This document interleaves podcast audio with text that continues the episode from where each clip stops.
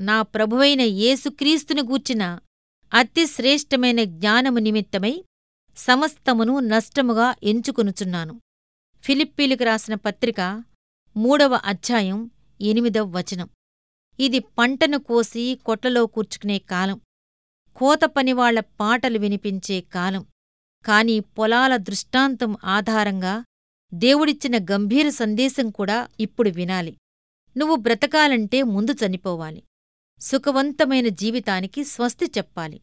నీ పాపపు తలంపులనే కాక మంచివిగా బయటకు కనిపించే కొన్ని ఆలోచనలు కూడా సిలువ వెయ్యాలి. నువ్వు ఫలించాలంటే చీకటిలోనూ ఒంటరితనంలోనూ పాతిపెట్టబడాలి. ఇది వింటుంటే భయం వేసింది. కాని ఆ ఆజ్ఞలను ఇచ్చింది ఏసే కనుక ఆయన శ్రమల్లో పాలు పొందటం నా భాగ్యమే కాబట్టి శ్రమల్లో నాకు తోడుగా యేసు ఉన్నాడు యేసు కల్వరి అనుభవం గొప్ప ఫలాల్నిచ్చింది. నా శ్రమలు అంతే. బాధ ద్వారా సమృద్ధి మరణం ద్వారా జీవం ఇదే కదా దేవుని రాజ్యరహస్యం. మొగ్గ విచ్చుకుని పువ్వులా మారితే దాన్ని మరణం అని అంటామా?